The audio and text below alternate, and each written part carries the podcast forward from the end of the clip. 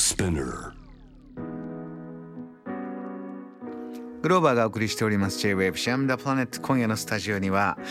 中国東北部遼寧省信陽出身。大連外国語大学で日本語を学んだ後2014年19歳で来日します。鹿児島国際大学早稲田大学大学院で日本語を学び現在は早稲田にある甘露中国語教室を主催。シェ・シャオランさんをお迎えしています。引き続きよろしくお願いしよろしますくお願いします。さあ今日のお話のテーマ持ってきていただいたのは SNS から見える中国のリアルと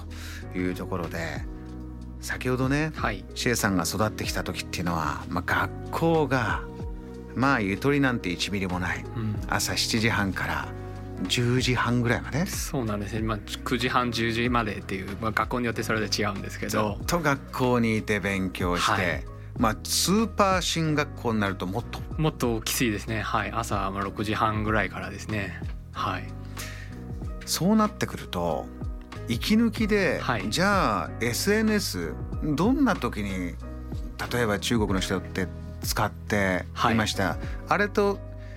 あの、まあ、ニュースでよく聞くのは Twitter とか Facebook とか LINE とかね、うんうんうんそういうのはもちろん使えない。はい。うんそうですね。使えないですね。まあ中国人が使今はだいたい国内で使えるやつはえっ、とウェイボーっていうえっ、と日本のツイッターみたいな感じですね。あと LINE 代わりにえっ、と WeChat テンセントの WeChat を使っていますね。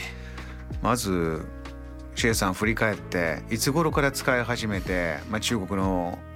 中で若い人たちはそんな過酷なあの学校生活の中ではい。どんな風に SNS と触れて育っていくんですか？そうなんですよ。高校時代まだあの 3G じゃなかったんですね。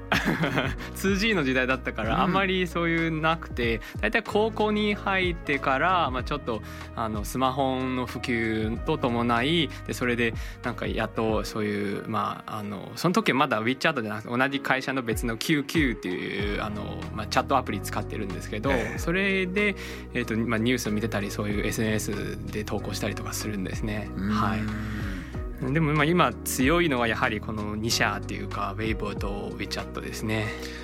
あのー例えばニュースを撮る時も、はい。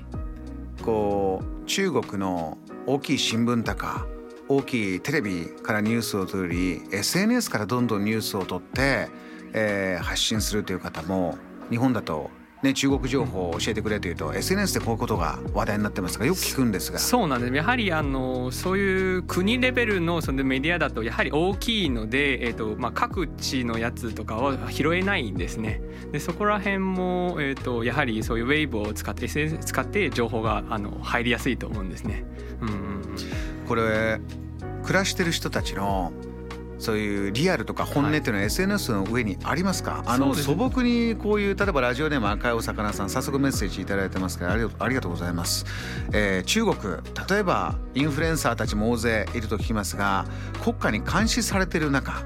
彼らはどんな風にえー注意してやってるんでしょうか？こういうイメージまずありますよね、うんうんうんうん。まあ、そうなんですよ、まあ、割とまあ基本的にそういうなんていうかねあの、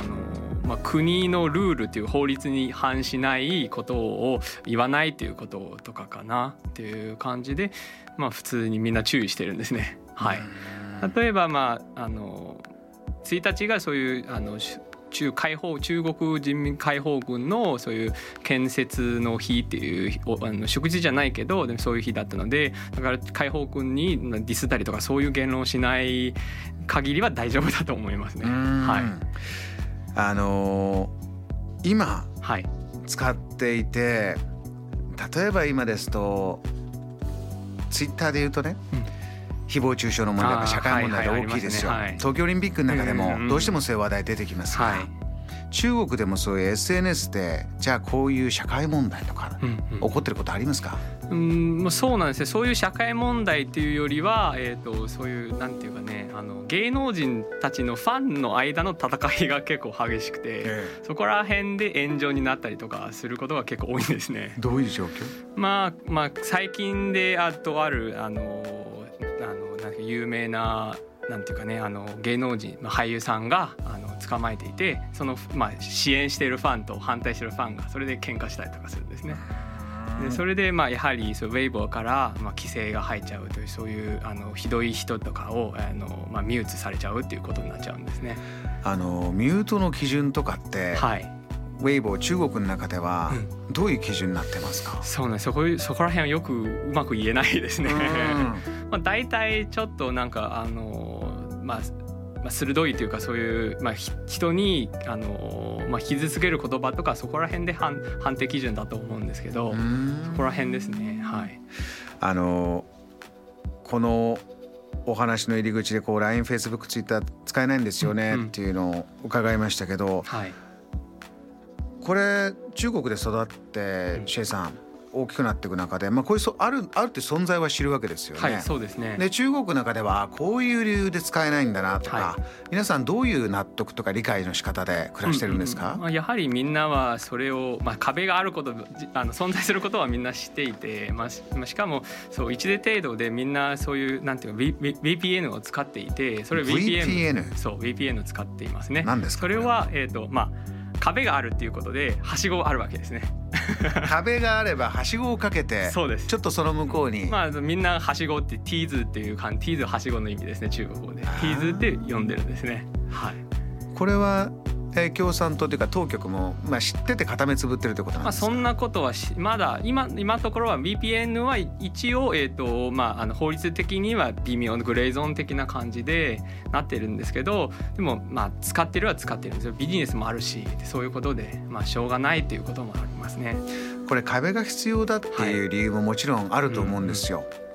どういう理由だっていうふうにシェイさんお感じしてます？そうなんですね、うん、まず、えーとまあ、経済的自分の国のそう会社を守るということがすごく大きいなと思いまして、うん、まあ、そういう、まあ、政策のおかげでやはり今の WeChat と Weibo が、まあ、あるっていうことなんですよね。あと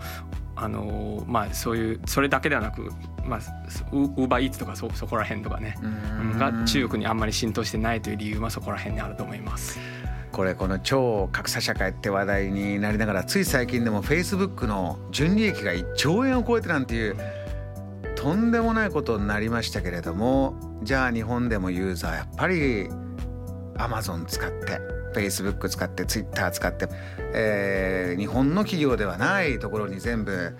そういうまあ利益が上がってるっていうのは現状は確かにありますね。はい、中国としてはじゃあそこを、えー、国内の産業雇用、えー、経済のために壁を作りながら、はい、他の理由も感じることあります？まあそうなんですね。あの、まあ、よくそういう日本に来てからよく聞くのはそういうなんかあの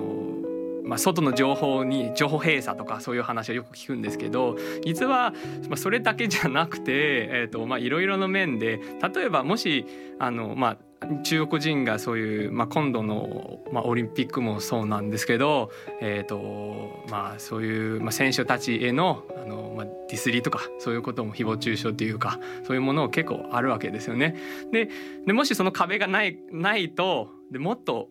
もっとその今の10倍100倍ぐらいの人が来るわけですよ。あ